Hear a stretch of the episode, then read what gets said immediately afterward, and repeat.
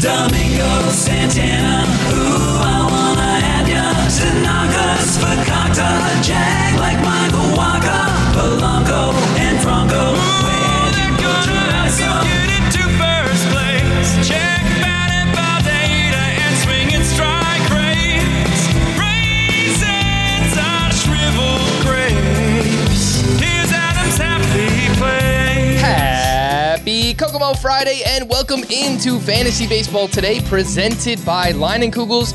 More on their great variety of beverages later on in the podcast. Frank Stanfield, joined by Scott White, here to get you ready for Week 13. It's already Week 13 in fantasy baseball. We have sleepers, two-star pitchers, a prospect report from Scotty Dubs. Let's talk about some Giants hitters, mid-tier starting pitchers, Matt Manning's debut, and, of course, an update on Jacob DeGrom. What's up, Scott? How was your Thursday? It was great. Good day. Thursday, what a day. Kokomo Friday, even better. That's right. Of course it is. All right. No more wasting time. We didn't really waste that much time. It's actually a pretty good start for us. Jacob DeGrom. Scott, you were the eternal optimist last night, and I do appreciate that. And the MRI showed no structural damage in Jacob DeGrom's shoulder. He met with two doctors, and neither was concerned about that shoulder as well. So some good news there. He has not been placed on the IL to my knowledge. Is that right, Scott? I have not seen that he's been placed on the IL. No, I think they're still potentially talking about him making his next start. Oh my gosh. I mean, all right, this is good news. You know, glass half full. Let's take it easy here, Mets. You know, I understand fantasy managers. Yes, of course. We want Jacob DeGrom to pitch, best pitcher on the planet, maybe of all time, the way he's pitching right now. But if he skips a start here, two starts, whatever it might be, that's fine in the long run. We need Jacob DeGrom, Scott. You were on record yesterday saying that you would not be trying to shop him in a trade. Overall, you are not very worried about this situation for him. I was a little bit more skeptical. Let's just say, Scott, hypothetically, if you did want to shop Jacob DeGrom, what would you be looking for in return? Clearly it would have to be another first-round caliber player. You don't give up one of those without getting one in return. And we were kind of talking about it before we started recording here. You know, DeGrom's case, just a first-rounder, so, like, would, I don't know, Freddie Freeman suffice? Obviously not. Like, it would have to be probably more like a top-five player, right? Yes. So who are the top 5 players? I think if we put rest of season rankings together, we would probably have the same 5 hitters at the top. In some order, it would be Ronald Acuna, Fernando Tatis, Vladimir Guerrero up there now, but then probably Mookie Betts and Juan Soto, neither of whom has lived up to expectations so far, neither of whom has been anywhere close to a top 5 player so far. So, you know, rest of season rankings are what they are, but in theory, just because they've underwhelmed, you should be able to get more than just them for DeGrom if you were going to trade DeGrom. I'm not saying you should trade Jacob DeGrom. You have forced this exercise upon me. I have, and so this is how I size it up. But I think, like, if you couldn't get Vlad Acuna or Tatis for him, you should treat it like a buy low scenario if you're going after like a Betts or Soto and get more than just that in return for DeGrom. And I don't even know if that's possible. I mean, maybe everybody's freaked out about DeGrom's health and they're not even going to respond to that right now. That's a likely scenario too. That's actually how I presumed things would go if you tried trading him before MRI results came back. Mm-hmm. It just wouldn't even be worth trying because either it'll turn out he's fine and you sold low on him, or I mean, you couldn't get fair value for him. Bottom line, until there was some word one way or the other, and now we have more word, but it's still not entirely in the clear because we don't know if he's going on the IL, as we pointed out. We don't know if he's going to miss a turn. The MRI on his shoulder came back clean. 2 doctors signed off on it. Sounds like he's fine, as has been true every time DeGrom has left with an injury and the baseball world was panicked over it, which is why I was saying not to panic. You know, you know, every time this happens, we don't know how it's going to turn out, obviously. But history would suggest, more likely than not, he's fine. And history continues to suggest that. All right. So if we can pair a top five-ish hitter coming into the season, a Mookie Betts, a Juan Soto, with another piece, let's say like a top 20-ish starting pitcher, Scott, like a Joe Musgrove, Sandy Alcantara, with one of those hitters, would that suffice? Yeah. All right. Sounds pretty good. If you felt like you had to trade DeGrom. Yes. Which, again, let's be clear, Scott doesn't want to trade DeGrom, but just for this exercise, if you are someone who is worried about Jacob DeGrom on your team and you're trying to figure out what you can get for him, one of the top three hitters in baseball, maybe there's a Met fan in your league that has Garrett Cole on his team, and for some reason they want to make that trade. I don't think that they would, but who knows? Some people are kind of weird like that when it comes to fantasy baseball. They want to have their favorite players from their favorite teams on their fantasy teams, which I don't think you should ever run your team like that, but whatever. All right, Scott, let's get into some of Thursday's action. Oh, my goodness gracious. Oh, my goodness gracious, Scott. Stand out from Thursday. Who you got? I have a fella by the name of Wade Miley. Oh, I thought it was going to be LeBlanc. For the past 2 days, when we were, you know, talking about streamer pitchers for the upcoming Thursday, he was the only one who I could even halfway recommend going against the Padres, who don't rate as highly offensively as you might think. But, you know, it's Wade Miley, so it was half-hearted. It was a half-hearted recommendation for me. But Wade Miley was great against the Padres, 2 earned runs in 7 innings. Both of those runs were actually on solo home runs, which is interesting for reasons I'll get to in a minute. But overall, Wade Miley has a 2.88 ERA. He has a 2.88 ERA. Sorry, I got lost in my notes here for a second. It's okay. I forgive you.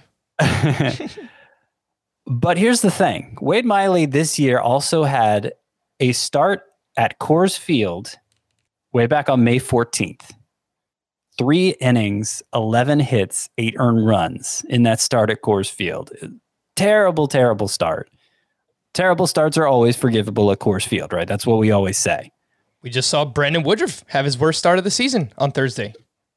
And yet, Wade Miley has a 2.88 ERA for the year. So, you take out that terrible start at Coors Field, what you're left with is 11 starts from Wade Miley in which he has compiled a 1.92 ERA, a .93 whip, 7 Ks per 9.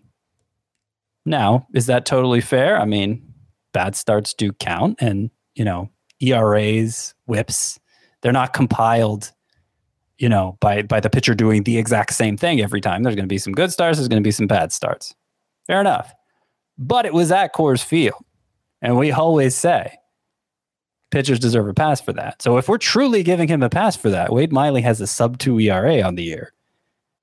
Also, he has a career-high ground ball rate, 56.8, where if he had enough innings to qualify, and I think he missed a little time with injury this year, if he had enough innings to qualify, it would be the second highest ground ball rate among qualifying pitchers. And as I said, a career high. So he's doing that better than he's ever done it before. He's always done it well. But he's doing that better than ever. And he has had an amazing season. Nothing short of amazing. If you do give him a true pass for that Coors Field start. So I guess what I'm trying to say is Wade Miley's probably must roster. He's 71% rostered in CBS sports leagues. I'm sure it's lower than that. And obviously he's not going to help much in strikeouts. The whip is probably going to be a little high compared to the ERA. But he's better than I've been giving him credit for. And, you know, that's true in a career sense, too. I do think him having a career-high ground ball rate, you know, he's probably better than ever right now. But 3 of the past 4 years, he's had a sub-4 ERA. In fact, in 2018, he had a 2.57 ERA. The 1 year he didn't have a sub-4 ERA during that 4 year stretch was last year, which wasn't even really a true season. And in fact, he made only 6 appearances. So Wade Miley's pretty good. pretty good he is. And over his last four starts since he's returned from the IL, he's got a 1.80 ERA during that span. Obviously, pitching in Cincinnati, it's a hitter's park. You want him to keep the ball on the ground. That's exactly what he is doing and has done all season long. And he's been throwing his cutter a ton. It's basically his main pitch. I'm pretty sure that's always been the case, but I feel like he's throwing his cutter even more this year. So it's translated to success. He's 71% rostered. He's at the Minnesota Twins next week, which technically is not the greatest matchup because they have the fifth best WOBA against left-handed pitching. But I do agree with you, Scott. I think at this point, he should be a must-roster starting pitcher going into San Diego. An offense that has struggled recently, but overall still a really good offense. Goes 7 innings, 2 runs, 5 strikeouts. So really, really strong season thus far for Wade Miley. Make sure to get him on your team if he is available. And Scott, I wanted to highlight Shohei Ohtani, who we talk about quite a bit here. And he was going up against the Tigers, which is a pretty good matchup. 6 innings, 1 run, 1 walk, 5 strikeouts. Didn't have a ton of whiffs in this game. Only 6 swinging strikes on 78 pitches.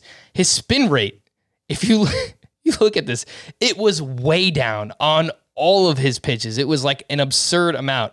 And he actually changed up his pitch mix in this start. 32 sliders was a career high for him, according to the broadcast that I was watching. It was actually being broadcast on YouTube as a national game. So yeah, they brought that up. That kind of changed up the pitch mix, didn't throw his splitter as much. And over his last 7 starts, I'm not really concerned about the spin rate stuff because he was still pretty good in the start. Last 7 starts, 2.53 ERA with 50 strikeouts over 39 and 2/3 innings pitched. Next week, he's at Tampa Bay, Scott. And I find myself kind of having this dilemma now because he's great as a hitter. There's no doubt about that. I read off his pace numbers the other day. He's averaging 3.6 fantasy points per game, which is the same amount as names like Rafael Devers and Bo Bichette, who we consider obviously elite bats. But when we have all these pitchers going down with injury, and I tell you that Ohtani has a 2.53 ERA over his last 7 starts, don't you kind of want to get him in there in a pitch as a pitcher? What if you don't have a choice, right? No. Okay. No. I thought I would make the case. He's a borderline first-round hitter. Yeah, but the way that he's pitching right now, look, he's obviously not a borderline first-round pitcher, but He's pitching, like, if he were to keep this up over the remainder of the season, that's like a top 20, top 25-ish starting pitcher, which is very valuable. Yeah, but it's not as valuable as a top 10 maybe hitter. You're right.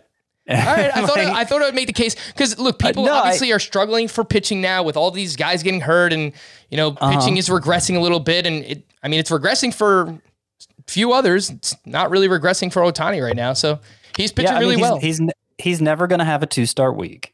Correct. So that's, you're always talking just 1 start, and it may be a short start, and you don't get the benefit of his hitting, which is really, it's just too valuable to take out of your, like, I'd rather, I hate streaming 1-start pitchers as much as we talk about it on the podcast, as much as I have to write about it. I just don't like the strategy of it, but I would rather do that than remove Ohtani's bat from my lineup. Now, there are some fantasy baseball providers out there who split Ohtani into 2 players. So there's some people out there listening who have just pitching exclusive Ohtani. Yeah. And obviously you're happy with the way things are going if you have him and you feel much more confident starting him than you did earlier this season. But if you play on a site like CBS where you have to choose hitter or pitcher stats every week, I can't imagine I would ever start the pitcher. And I know you said you have before. So I did it 1 week because he was in the National League for 3 games where he didn't play. Actually, that could be the determining factor. Let me pull up his schedule and just see what the Angels are doing next week, if they have any games in National League parks, because if they do, he might have his playing time cut short as a hitter. And I need to move him up just in terms of my pitcher rankings. But the thing is, and this happened in one of the series where, because they had 2 back-to-back weeks where they had a series in an NL park, the Angels did, but he was the starting pitcher for one of those games. So he still got to bat. And I think he moved to the outfield after he came out as a pitcher. So he got a full, and even on the days when he's not pitching in an NL park, he always pinch hits. So, you're going to get a couple of at-bats from that. The Angels play. Yeah, I mean, it's arguable. I'm saying even in that case. Yeah, the Angels play 5 games next week. Does that sway it a little bit, Scott? No. Okay. All right. So keep Ohtani in as a hitter. He does have outfield eligibility now on CBS, which obviously helps him. And I did just want to have you make a guess, Scott. Where do you think Ohtani ranks in Roto this year? Well, I assume he has a separate ranking, hitting and pitching. But so you're asking me about the hitting? Yeah, I guess it says a hitter. I assume so. I would say he ranks 5th. He is 8th overall, behind only Vlad, Fernando Tatis, and Ronald Acuna. Would you trade Jacob DeGrom for Shohei Ohtani, Scott? Oh, 8th overall, but the 4th hitter? Yes. Okay. So DeGrom for Ohtani, no.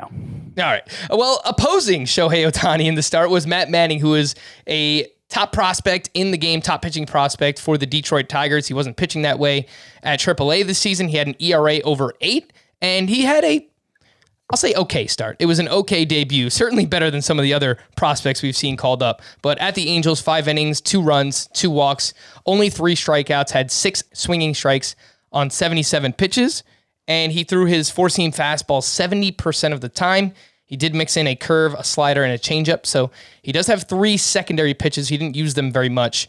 He averaged 93.9 miles per hour on that fastball. He retired 10 of the final 12 batters that he faced, so I thought that was pretty impressive, Scott. Matt Manning, 31% rostered. He's up against the Cardinals next week, who are struggling mightily in the month of June, so would you be interested in adding Matt Manning and potentially streaming him next week? Well, my knee-jerk reaction when I saw the final line was, oh, of course, Manning was the one we were talking down, and he actually comes in and has a good start. But digging deeper into it, I didn't like what I saw. I didn't like what I saw for Matt Manning. The curveball has always been marketed as his best pitch. You know, he's a big strikeout guy in the minors. The curveball was supposed to be a big deal. He threw only 6 of them. It was mostly fastballs, and I think slider he used the second most. He got 6 whiffs on 77 pitches, so, you know, not a great rate there. 93.9 is what he averaged on the fastball. I think that's a little lower than I was expecting too. But really, what stood out to me most, low spin rate on everything, way low. The fastball, you know, the RPM on the fastball was below 2,000 on average. I mean, when we were complaining about the low spin rate on Chris Paddock's fastball, it was still spinning more than that. Yeah. So I do remember that recently Tarek Skubal's spin rate was down quite a bit as well. So, well, I don't know if it's down. I don't know I have anything to compare it to. Right. But I mean, look, AJ Hinch is their manager, so I wouldn't put anything past him. Yeah. I don't know that I'd be moved to pick up Manning after this started. 15-team league, but I was willing to pick him up in the first place in a 15-team league because there's just so little out there on the waiver wire in such a format. All right, so 12-teamers, 12-team points leagues, 12-team Roto. We're not there yet for Matt Manning. No. All right, so in deeper leagues, you can take a shot on him, but shallower ones, not yet. Before we get to the news and notes, we have an awesome giveaway for you, which will be extended through the month of July. CBS Sports and Westinghouse are teaming up to give away a 55-inch TV, a portable power station, and an air purifier over the next month. Go to cbssports.com/homerun. That's cbssports.com/HOMERUN to enter. We'll put the link in the episode description as well. Contest ends July 31st at cbssports.com/homerun. No purchase necessary, must be 18 or over, and reside in the United States. And just another reminder, and we brought this up on yesterday's podcast, we will be doing this Monday and presumably every Monday after that, a YouTube exclusive Q&A Monday at 7 p.m. Eastern time. Make sure you subscribe to our YouTube channel. Come hang out, ask us questions about fantasy baseball, real life baseball, trade deadlines coming up. Ask us about pizza. More people tweeting in, telling me about, I've lived in New York my whole life. It's a regular slice. It's a plain slice. So it's pretty fun, Scott, to see the debating of cheese versus regular. So let us know. Come hang out. Q&A this Monday, YouTube exclusive. News and notes. Alex Bregman was placed on the 10-day IL with a left quad strain. Scott, any interest in his replacement, Abraham Toro, who hit a home run on Thursday?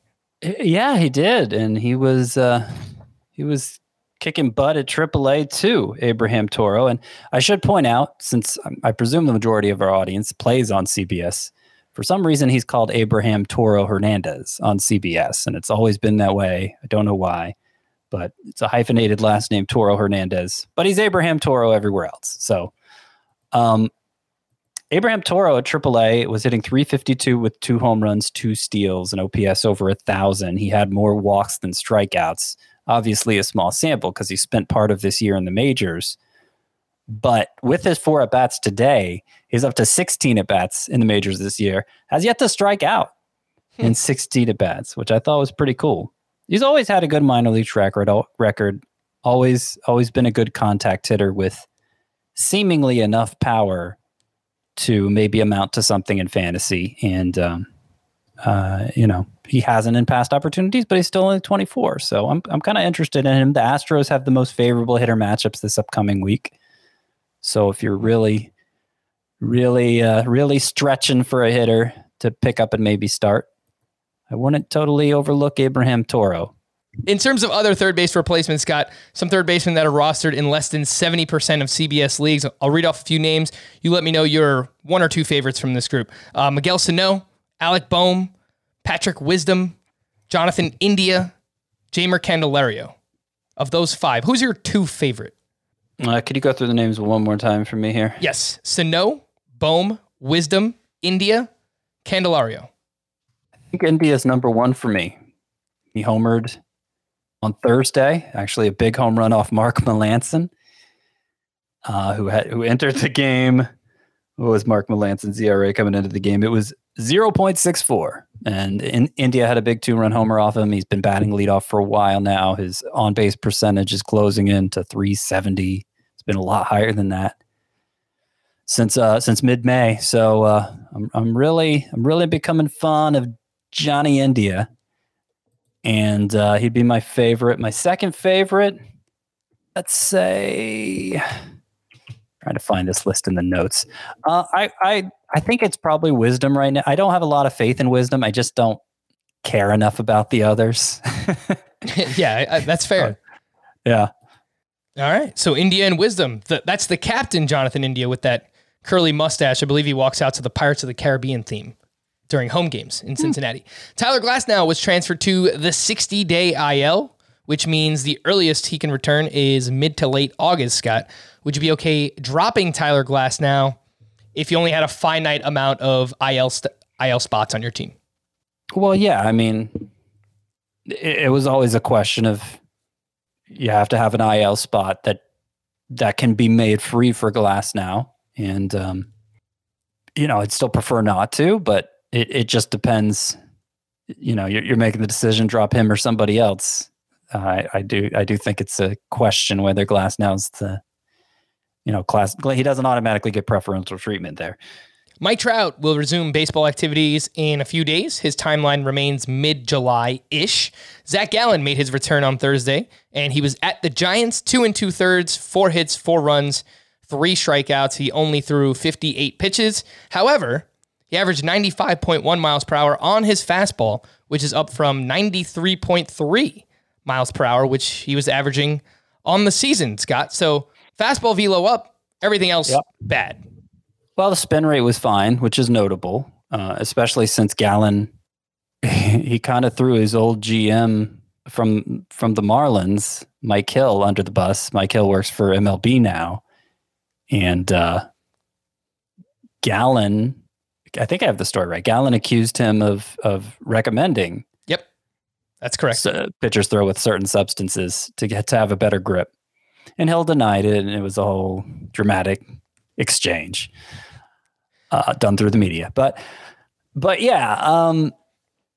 spin rate looked fine, and velocity was up, like he said.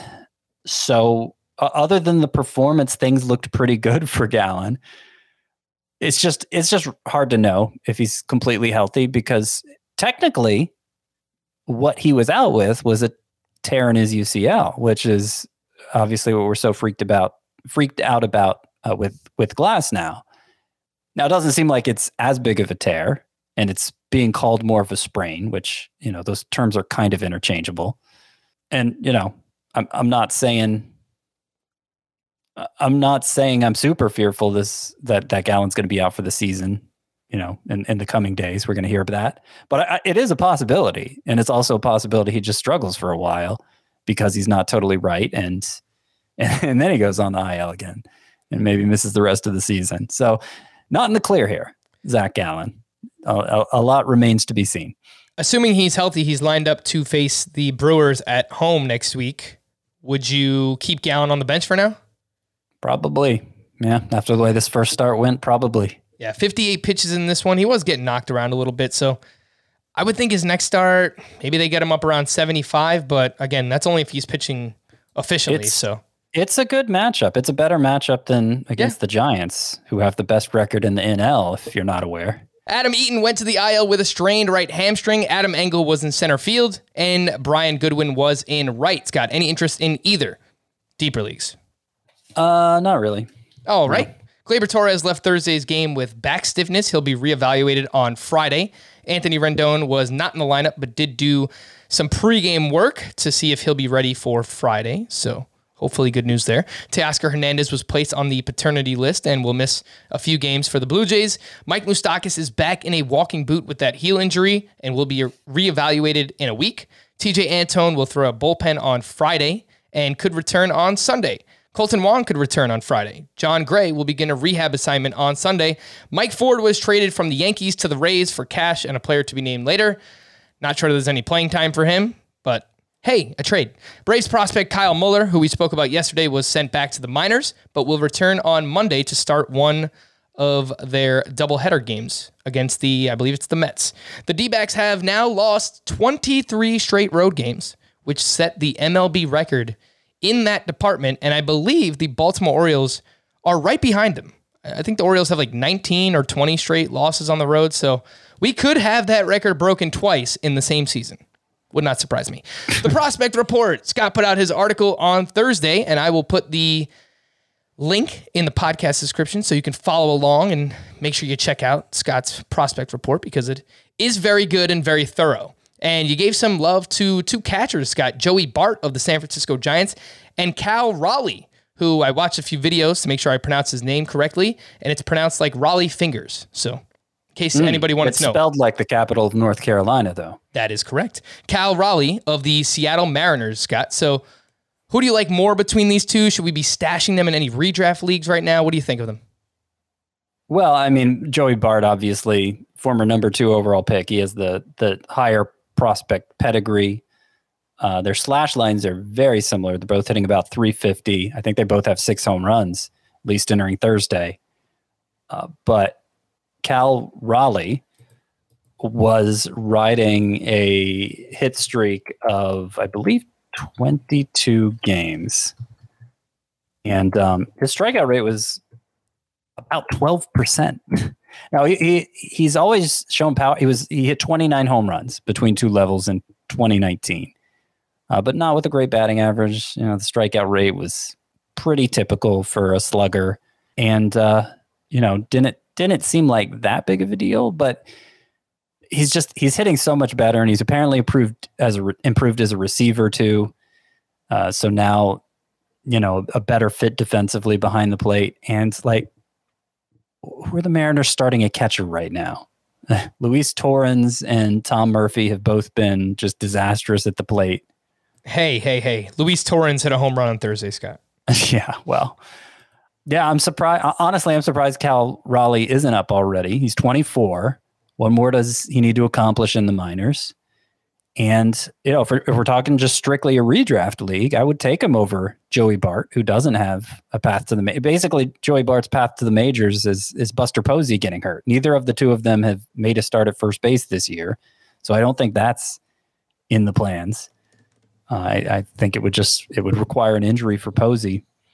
At least as things stand right now. So Raleigh, I can see being up any day now. Half your league could probably use a catcher. Might be worth stashing. I mean, I'm less enthusiastic about stashing possible call-ups overall, but certainly in a two-catcher league, I think Cal Raleigh deserves a look.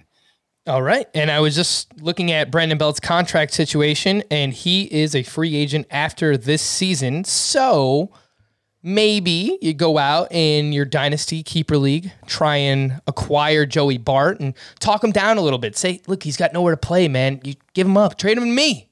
His strikeout rate is really high, by the way. Joey Bart's? Yeah, it's more than twice what Cal Raleigh's is. It's up near 30%. Yeah. The reason I bring up Brandon Belt's contract situation is maybe after the season, they let him walk and they kind of transition Buster Posey to first base, yada, yada, something like that. And then they can have Joey Bart play next year. But he is performing very well right now. Scott prefers to stash Cal Raleigh. 5 that are on the verge and are worth stashing in redraft leagues. Jared Kelenic. Oh, that's what I was going to say. I know what they're waiting for. When Kelnic's ready, Scott, they're going to call them both up together. It's going to be Kelenic and Raleigh. You heard it here first. Wander Franco, Vidal Brujan, Joe Adell, Jarren Duran. Those are the 5 worth stashing in redraft leagues right now. And people have been asking, clamoring for Wander Franco. When is he going to be up? I think it might be coming soon. In the month of June, he's batting .421 with 3 homers, 3 triples, and 5 doubles. Franco is smashing it right now. And Joe Adell, he is hitting for a high average, .373, 5 homers, but that is still coming with a 33% strikeout rate this month. So, honestly, if you ask me which one we see first, I think it's Wander Franco between him and Joe Adell. To whatever extent it matters, late June has often been a point in the past when teams stop worrying about Super 2 being an issue down the line. And it's never a clear-cut date because it's not something you find out. You don't know what the date is for that cutoff until years later because it's based on what percentage of players have accumulated a certain number, a certain amount of service time over the past few years. So it's a guessing game. But late June, we're about there. If that was factoring into the race thinking at all, you know, it also helps that, Wander Franco has really gotten hot at the plate. Meanwhile, Vidal Brujan is cooled way off. He's only batting about .260 now and hasn't homered in about 20 games. So, we've said a few times that we think Brujan is going to beat Wander Franco to the majors. I don't know if that's true anymore. Yep, I would agree with that 100%. And I was one of those people saying that. So I've kind of swapped here. Franco's playing extremely well. Obviously, the Super 2 that comes into play for an organization like the Rays, who obviously they want to keep Wander Franco under contract for as long as they possibly can. 5 that are on the periphery, 5 prospects that have been doing something of note recently. And we spoke about Nolan Gorman of the St. Louis Cardinals, but 2 Dodgers catcher prospects, Keibert Ruiz and Diego Cartaya. Pirates starting pitcher Roansy Contreras, who I've brought up multiple times. He is crushing it. I believe he went 7 innings in his most recent start. So they're actually letting him go deeper, and he's pitching at Double A right now. I think the Pirates are going to be pretty patient with him. And then the last name, just wanted to bring him up, Baltimore Orioles second baseman Jemai Jones, who they acquired from the Angels in the offseason. And I saw you, Scott, you sneaky snake. You picked him up in your Scott White Dynasty League. Baltimore has been throwing Pat Valleca and Stevie Wilkerson out there at second base. So maybe they give Jemai Jones a shot here, Scott. And Jemai Jones was a top 100 prospect on virtually every list, I think, headed into the 2018 season. Worn by players like Michael Harris to meet the demand of elite ball players, the New Balance Fuel Cell 4040 V7 is a versatile option. The 4040 V7 is built for the athlete who needs responsiveness and ability to cut and run at their full speed. The model features a fuel cell foam underfoot and a synthetic and mesh upper to provide breathability, comfort, and a snug fit as you round the bases. The fuel cell midsole features nitrogen-infused foam specifically designed to propel athletes forward. Learn more about the 4040 at newbalance.com. But I read in Baseball America that he kind of got caught up in the launch angle revolution and it kind of messed up his swing. And at the alternate training site last year, he rebuilt his swing. He actually hit 7 home runs there over not that many games, obviously. So he actually developed power going away from the launch angle thing, which, every hitter's different. And yeah, he's been great. He's been great so far. A at AAA for the Orioles. Now with the Orioles, he was still with the Angels organization last year. Actually was traded straight up for Alex Cobb this offseason. So that's how he came to be on the Orioles. But yeah, Jemai Jones is, I think, back to being an interesting dynasty option. All right. Yes. And he does have a little bit of a power speed combination, 4 homers and 3 steals so far this season in the minors for Jemai Jones. We're going to take a quick break, but when we return, we're going to get you set up for Week 13. We'll do it next here on Fantasy Baseball Today. The Week 13 Pitcher and Hitter Planners presented by Leinenkugels. And let's get things started, Scott, as we always do, with 2-star pitchers. Who are you looking at for next week? Believe it or not, I'm looking at Ross Stripling. Yeah! Now, he's not my top 2-star pitcher who is rostered in less than 80% of leagues. I have Mike Minor ahead of him. I have Tarek Skubal ahead of him. I'm not sure when Skubal's finally going to break that 80% threshold. Probably coming soon. But Minor's matchups are against the Yankees and Rangers, so 2 really good ones, which is why I favor him over Skubal, even though I like Skubal more overall. Skubal's matchups, Cardinals. Okay, that's a good one. Astros, not so much. Stripling's widely available, though. Rostered in only 26% of CBS sports leagues. We referred yesterday to the good matchups he has at Miami versus Baltimore. I don't have a lot of faith in him as a pitcher, but yeah, it's it's hard finding these sleeper pitchers every week. There's just the best ones are already on your roster. That is almost always true. But I have him 4th here, Stripling, among my top 10 sleeper pitchers for next week. Cole Irvin's kind of interesting at Texas, at San Francisco. You know, a pitch to contact guy. So that's a little scary. Yarbrough, Ryan Yarbrough's had some pretty good starts recently. The matchups could be better, though. Red Sox, Angels.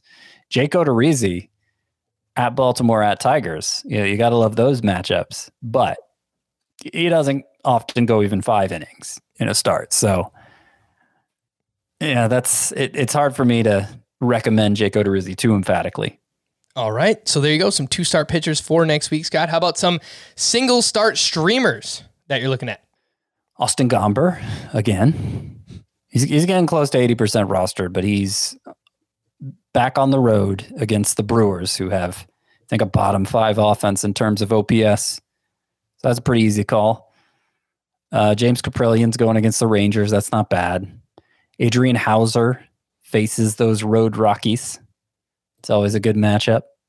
Jameson Taillon's going against the Royals. I mean, it's kind of like Jake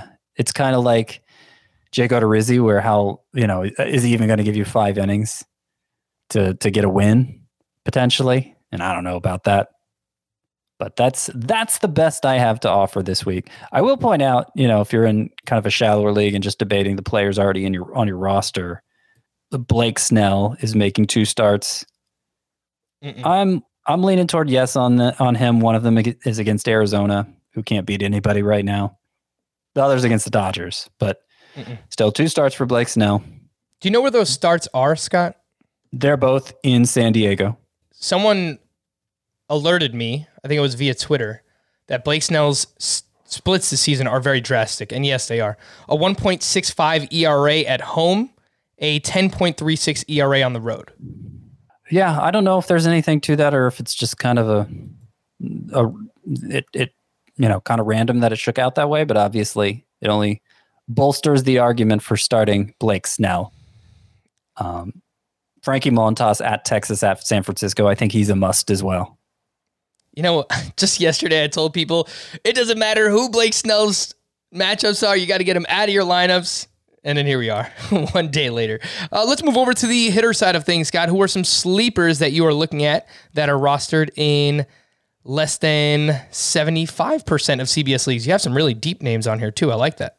Yeah, well, there's a lot of good pitchers going this week, and there's a lot of 5-game schedules as well. So last week was a good week for finding sleeper hitters. This week, not so much.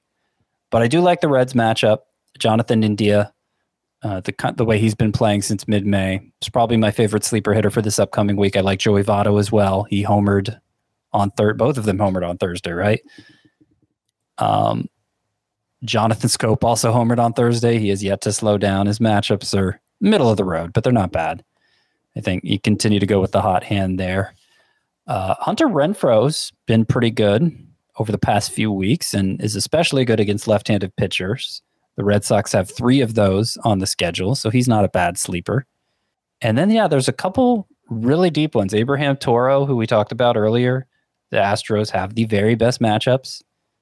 And I think he's worth looking into. Bobby Bradley, he also homered Thursday, and he is up to 4 home runs in 10 games since being promoted.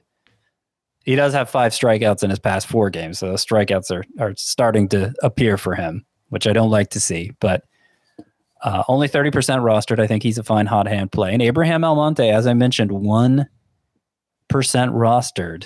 The Braves play 7 games next week. Matchups are nothing to be afraid of.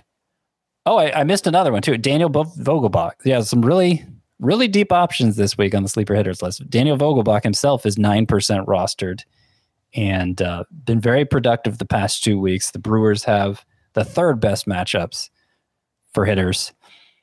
And you know, that would kind of make Willy Adames, I guess, a bit of a sleeper too, though he's been ice cold over the past couple weeks. Scott, are you feeling okay? Yeah, I think so. Okay. Why, what'd I do? No, because I don't see CJ Cron on this list. Ah, yes. The Rockies are on the road and for only 5 games. Yeah, it's rough. So I think not the time to recommend CJ Cron, even though he's homered 3 times in his past 4 games. That last week's recommendation finally paid off. That's right. Stick to your gun, Scott, because I remember last week before the Friday podcast, we were talking and you were debating, should I put CJ Cron on the list? He hasn't done anything every time I put him on this list. And I was like, nah, don't do it, man. CJ Cron, he stinks. And you stuck with him and he has paid off handsomely. CJ Cron has been hot. But do not play him next week. He's got 5 games on the road. No. The 5 teams with the best hitter matchups, the Astros, the A's, the Brewers, the Blue Jays, and the Marlins. The 5 teams with the worst hitter matchups, the Nationals, the Cubs, the Diamondbacks, the Mariners, and the Phillies. So there you have it. The Week 13 Pitcher and Hitter Planners presented by Leinenkugels. And I mentioned last week that I went to see Jacob DeGrom and the Mets take on the Padres. It was an awesome game to be there live in person, to see the GOAT pitch against the Padres. He was great. Of course, he left that start early as well. Please stay healthy, Jacob DeGrom. Anyway, it was the first time I was able to actually drink a Leinenkugels Summer Shandy. This was really cool. And it was great. Like the first time to actually drink it at a baseball game live. So shout out to Citi Field for having a great beer selection. Summer Shandy, told you once, tell you again, unique blend of crisp beer with refreshing lemonade that fits perfectly when watching a baseball game at home or at the stadium. And the Summer Shandy isn't all they offer. They also have a Session Helles, which has all the flavor of a crisp German-style beer, but it's only 99 calories. And if you're into IPAs, Leinenkugels offers their Lemon Haze IPA, which is a well-balanced, hazy IPA that blends hops with delicious lemonade. So no matter what type of beverage you are craving, Leinenkugels has you covered. Just head over to Leinie.com. LEINIE.com or follow Leinenkugels on Instagram or Facebook for more information about all of the delicious beers that they brew. So there were a few names that are keeping it up, man. These waiver wire options, we've talked about them this week, last week, and they stayed hot on Thursday. Ryan Mountcastle, 2 more hits. He's batting .346 in the month of June, 70% rostered. He plays 7 games next week. Ahmed Rosario, 2 more hits, now batting .333 over his last 37 games. He's made some real adjustments this season. I love what I'm seeing from Rosario. 49% rostered, 6 road games next week. Jonathan Scope hit his 12th home run of the season. That came off of Shohei Ohtani. He is 68% rostered, is Jonathan Scope. Bobby Bradley, which Scott mentioned, hit another home run. CJ Cron hit a grand slam, but we don't like the matchup, so I'm not going to talk about him. Scott, would you drop Tommy Edman, who has gone ice cold? He's been dealing with an injury recently, so he's been in and out of the lineup, but 0 for 4 with 2 strikeouts on Thursday. He is batting .214 with a .536 OPS in the month of June. And if he's not hitting for batting average, Scott, he will chip in some steals, but you really depend on Edman for that batting average. So would you consider dropping him for one of these hot middle infielders like a Rosario or a Jonathan Scope?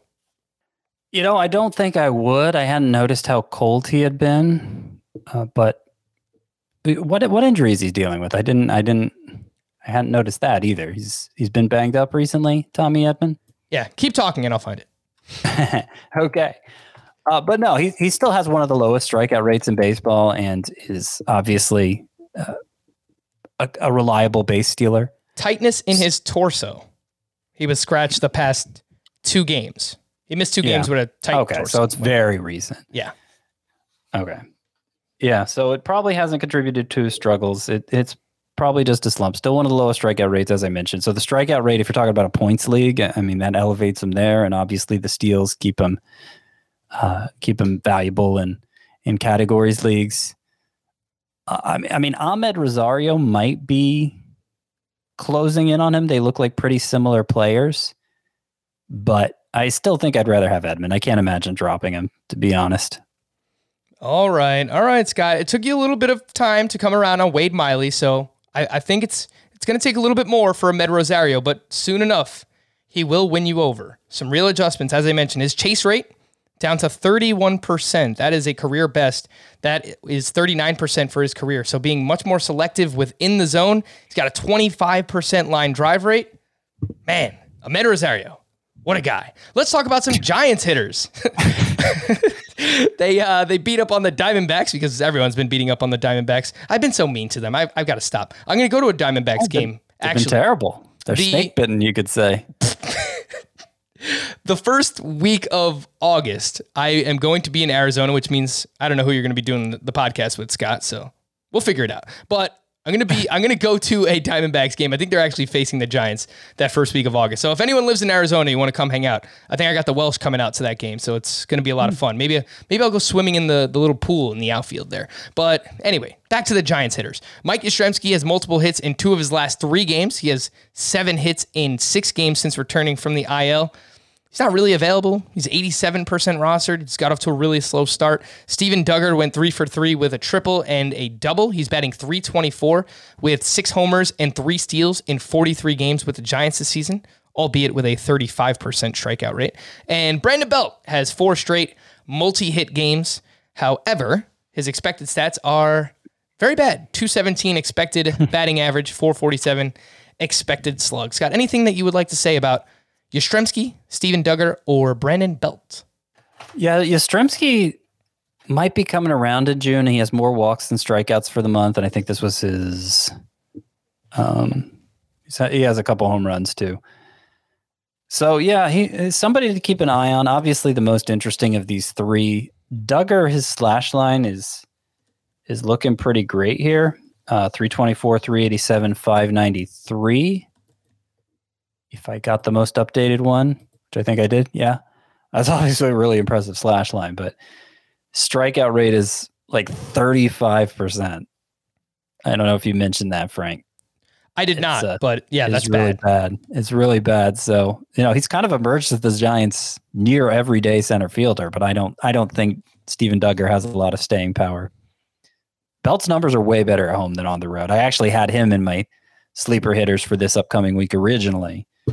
And unlike Crone, I chickened out and removed Belt, and I shouldn't have because forced straight multi-hit games. But yeah, I don't know. I don't know that he's back to being just in a general sense an advisable mixed league option. So I just checked in on this Tampa Bay Mariners game, Rays Mariners, and a few things here. Pete Fairbanks is in for the save. There's 2 runners on with no outs. It's a 1-run game, so that's not great. But Randy Arozarena is just having a massive game. 3 for 4, a sock and a shoe, his 10th homer, his 11th steal. The underlying numbers are not good for Arozarena. He strikes out a lot, but he just makes things happen, man. He's on pace for like a near 25-25 season, so I thought that was interesting for Randy. Let's see if Pete Fairbanks can pull a little Houdini act and work his way out of this situation. More on some bullpens a little bit later on. Scott, I did a complete disservice to Charlie Morton, who we are 53 minutes in and I haven't even talked about yet, but he had his best start of the season. I do want to highlight some mid-tier starting pitchers here very quickly, but Morton, best start against the Cardinals, 7 2/3 shutout, 3 hits, 7 strikeouts. He had 18 swinging strikes and he took a no-hitter into the 7th inning. What did he do differently in this one? He threw his sinker a season low 2 times. He only threw it 2 times. He went heavy with the four seam and with the curveball, which is smart because a sinker has a .339 batting average against on the season. It's not that smart. You throw your it's not that hard is what I meant to say. You throw your good pitches more. You throw your bad pitches less. That's the recipe for success here, Charlie Morton. He is down to a 4.03 ERA with a 3.55 xFIP, Scott. So overall, I still think Charlie Morton's going to be better than what he has shown this season. Oh, yeah, definitely. Mid-threes xFIP. And, just in his past six starts, he's lowered his ERA from 5.08 to 4.03. So I know his start before this one was not very good, but he's been trending the right direction. And yeah, seemed to have a better pitch mix. Actually, his curveball is the fifth spinningest in baseball. The fifth spinningest. I'm not sure what noun form to use for that. I'm sure there is one, but still figuring it out. But yeah, it's and it hasn't dropped. Like he hasn't had spin issues the way so many in the league have had lately. So Charlie Morton is still going to be an asset for you, I think. Dylan Cease, also part of this mid-tier of starting pitchers that we've got to talk about. He was at the Houston Astros, 3 1/3, 7 runs allowed. 6 of those were earned. He got hit hard, 93.5 mile per hour exit velocity against him in this one.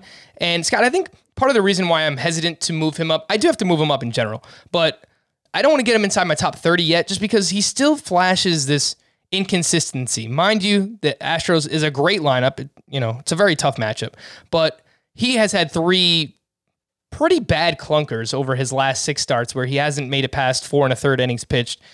So that's why I'm a little bit more hesitant on him. What did you see from Dylan Cease in this one? Yeah, so Dylan Cease, I was raving about him yesterday, obviously, having him 29th, I think, rest of season. And one of the things I highlighted was his spin rate, how his spin rate has jumped up this year, and he's has as much spin as basically anybody on both his fastball and slider. It's a confusing time to make that argument, understandably. And people who, unlike us, aren't following spin rates very closely from start to start, maybe don't even know how to do it, probably see Cease have a bad start like this one against the Astros, it's worth pointing out, really tough matchup, and think, oh, well, Scott was just talking about a spin rate, and look what happened. Clearly, he was... those gains he made on it must have been because of some substance that he's not using anymore. But actually, Cease's spin rates have held pretty steady all this time. They haven't dropped dramatically or much at all. So I don't think that's what's going on. And obviously, his previous 2 starts were great. It was, he's been on a really good run since late April. So this seems like a one-off. It doesn't seem spin related. Part of the I was talking about Ethan Katz, the White Sox pitching coach earlier, and why he looks like a rock star. And I mean, what he's done with Carlos Rodon and Dylan Cease this year, and Lucas Giolito previously. I mean, he just became the White Sox pitching coach, but I think he was Lucas Giolito's high school coach or something like that. And he's the guy who got Lucas Giolito on track when Giolito was looking like a bust of a prospect. So like the White Sox owe a lot to this guy. And I know he's a big believer in using a core velocity belt for your training, which just kind of aligns your delivery in a way that it accomplishes a lot of things, but among them is it optimizes your spin rate. It makes it more efficient, the spin. So there are ways of improving spin rate beyond just sticky substances. And that's why I think it has a big role in why Dylan Cease has gotten better this year. So yeah, don't panic about the start for Cease. I don't think he's a sticky substance casualty. I think he's going to be great still. It was just a bad outing against a tough lineup. Pete Fairbanks implodes, and he allows 2 runs in the 9th, and he takes the loss for the Tampa Bay Rays. A few other mid-tier starting pitchers I did want to highlight quickly. Marcus Stroman, 7 innings, 2 runs, with 8 strikeouts. I think this is the best version of Marcus Stroman that we have ever seen. His control has been great. Career best 2.02 walks per 9. He's had 2 walks or less in 12 of 13 starts. And he has a career high 12% swinging strike rate. So keep it up, Marcus Stroman. Kyle Hendricks, remember when we were all worried about him? Well, he has 7 straight quality starts and a 3.12 ERA over his last 9 starts. He has raised his ground ball rate tremendously during that span. So I think that's been a driving force for him. Jose Urquidy against the White Sox, 7 innings of 2-run ball with 5 strikeouts. And the strikeouts have been up for him. He's been throwing his curveball less and his slider more. That is Jose Urquidy. And Joe Musgrove had kind of a weird start. 7 shutout, which is great, but 3 walks, only 2 strikeouts. Swinging strikes were down in this one. He doesn't give you consistent volume, but the ratios for Musgrove have still been great all season long. A few other Thursday leftovers. You know you've made it when I save you for like, okay, you're just a really great player. We'll mention what you did at the end of the podcast. Kevin Gausman just keeps chugging along. He's a top 3 starting pitcher, regardless of format. 8 innings, 2 runs with 6 strikeouts. Javier Baez hit his 16th home run. Jose Altuve, 2 more hits, 4 homers over his last 3 games. He has 9 home runs total in the month of June. The guy is red hot. Michael Brantley went 1 for 4 with his 4th home run, and he is batting .531 in 8 games since returning from the IL. Brandon Woodruff was a casualty of Coors Field. 5 innings, 5 runs. Fernando Tatis hit his 22nd home run. He has 5 home runs in his last 6 games. And Manny Machado added his 10th home run of the season. The call to the pen, some bullpen updates. The Cubs, Craig Kimbrell got his 19th save. He's got a 0.64 ERA and a 0.67 whip. Craig Kimbrell is, I think, the fantasy MVP at the relief pitcher position this season.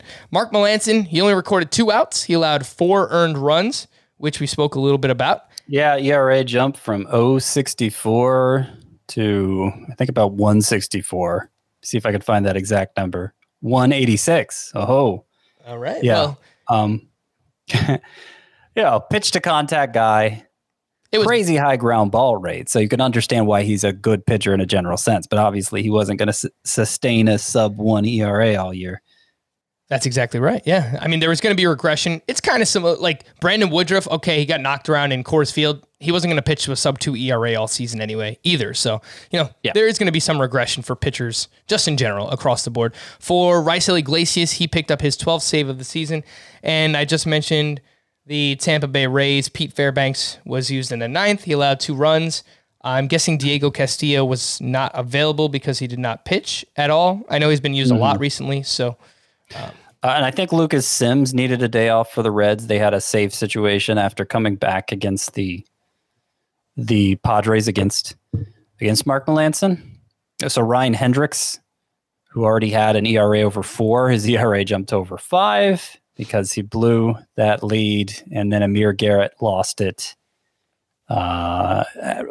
before the end of the 9th inning. So the Padres returned the favor against the Reds, and the Reds, I think, are even more committed to Lucas Sims as their 9th inning guy now. To stream or not to stream, we'll start with Friday.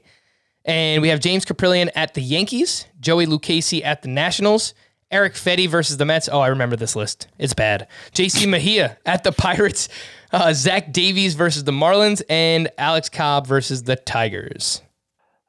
Yeah. Probably Caprillion is the only one I'd sincerely think about. If you want me to pick a second one, I'll go with Mejia against the Pirates. I don't hate Zach Davies. He's pitched better since the start of May. You're right. Yeah, he has. Yeah. That's not bad. All right. Saturday, we have David Peterson at the Nationals, Jake Arrieta versus the Marlins, Cal Quantrill at the Pirates, Colby Allard versus the Twins, Drew Smyly versus the Cardinals, and Patrick Sandoval versus the Tigers. Still not a great list, but I feel like it's a little bit better than the last one. Patrick Sandoval against the Tigers is risky, but he's only 1 start removed from that 32 whiff effort, so that's interesting. I don't know. Colby Allard against the Twins. They're still pretty good against left-handers, right? Yeah. So that's risky. But yeah, I don't really love anyone else. Who stands out to you? Drew Smyly. He's not a great pitcher, but the Cardinals' offense has not been great. I don't have any faith in Smyly at all at this point. Yeah. No, I'm with you there. Sandoval's probably the only one that I genuinely like, but if you are desperate, I guess I would say Drew Smyly, but obviously don't love it. For Sunday, J.C. Brubaker versus Cleveland, Alec Mills versus the Marlins, Dylan Bundy versus the Tigers, Shane McClanahan at the Mariners, Marco Gonzalez versus the Rays, and Kwang Hyun Kim at the Braves. Well, unfortunately, in a couple weekly leagues, I'm going to have to live with whatever Dylan Bundy gives me against the Tigers, but Scott, I wouldn't recommend it for... I am sorry. Great matchups, but... Shane McClanahan at Seattle seems pretty good. JT Brubaker against the Indians. I'd be fine with that too. Okay. Let's wrap up the week with a little fantasy justice.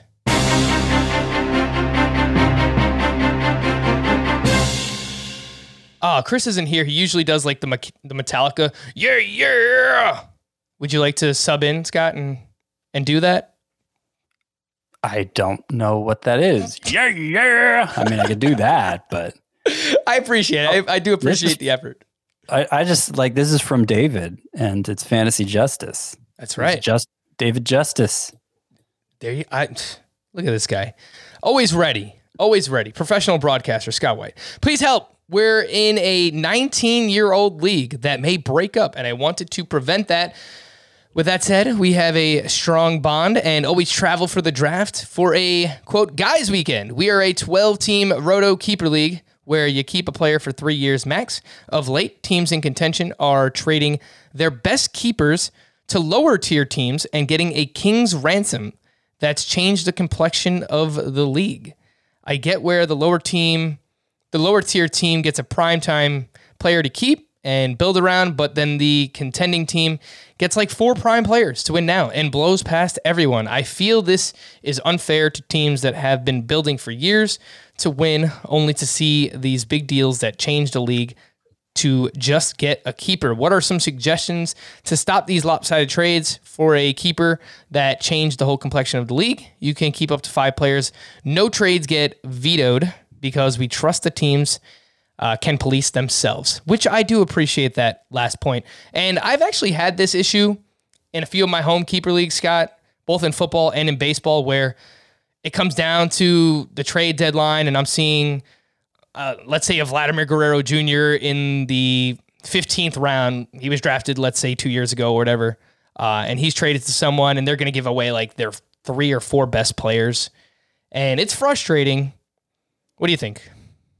Yeah, it's a problem. It's a problem in keeper leagues. You need to make it hurt more for the contending teams to give up that much volume. I mean, an easy way of doing that was just to make it a lot more keepers. But, you know, that obviously changes the complexion of the league itself. One way to make it a disincentive for the non-contending teams is to do a consolation bracket in addition to the championship bracket, and the winner of the consolation bracket gets the first overall pick. But that might not be enough incentive unless if you make it a snake draft still. Yeah. You know, you might have to make it a more like a traditional draft, not a traditional fantasy draft, but, you know, like the NFL draft where it's just the same order every round. Yeah. But those are some fairly drastic changes too. What about setting a limit, Scott? Like, if it's clear that a keeper is being traded, let's say you can't get more than 2 players in return, or is that not fair either? Well, that sounds like a judgment call that wouldn't be fair to ask anybody to make. Right. Because that's something I've tried to police in my keeper leagues, and you're right, like we run into the same issues. Where it's, what do you determine what's a keeper trade and what's not? So it's tough. Yeah. Yeah. I've also I feel like there's a simpler answer that I'm just, you know, I'm answering this raw, so I don't, I'm just kind of going top of mind here. I've also done the consolation bracket, but the thing is, if every team that doesn't make the playoffs basically sells off all their decent players for keepers, they're all competing against each other, right? So they're all going to have bad teams anyway. Yeah. So it's in theory, but you know, doesn't always work out that way, and it may not be enough of an incentive anyway. But you know, I do think like the leagues where this hasn't been an issue as much are the ones that have the most keepers, because obviously you know, you need to have, you know, if you have more than just 3 or 4 keepers, you can't afford to give away 4 keepable players. At least, I'm not saying trades like that would never happen, but with less frequency for sure. What's the ideal keeper amount for you, Scott? Say you just play in a 12-team league. Well, most of my keeper leagues are deeper than that, so I haven't put it to the test maybe enough to say with ton of confidence, but I think 10 to 15 sounds about right. I was thinking 8 to 10. That might get the job done. So maybe 8 to 12. That's the range that you're looking at. So a few possible solutions there for you, David, but know that you're not alone. Other fantasy commissioners have dealt with a similar issue, at least Scott and I have. So try those things out and let us know how it goes. I believe justice has been served.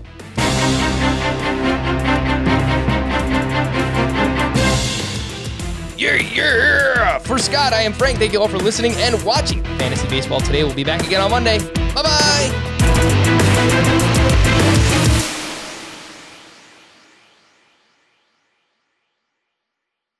If you've ever been in the market for a new home, you know home shopping can be a lot. There's so much you don't know and so much you need to know. What are the neighborhoods like? What are the schools like? Who is the agent who knows the listing or neighborhood best? And why can't all this information just be in one place? Well, now it is on Homes.com. As somebody who's been through this, I can tell you these features are so incredibly valuable. They've got comprehensive neighborhood guides and detailed reports about local schools, and their agent directory helps you see the agent's current listings and sales history. The area you live in is just as important as the house itself. You can get to know a neighborhood without ever setting foot in it. Say you're a really active person. You could find out about the nearest parks. Do they have a baseball field? Maybe you want to join a softball league like Chris and I play in. Also, Homes.com collaboration tools makes it easier than ever to share all this information with your family. It's a whole cul-de-sac of home shopping information all at your fingertips. Homes.com. We've done your homework.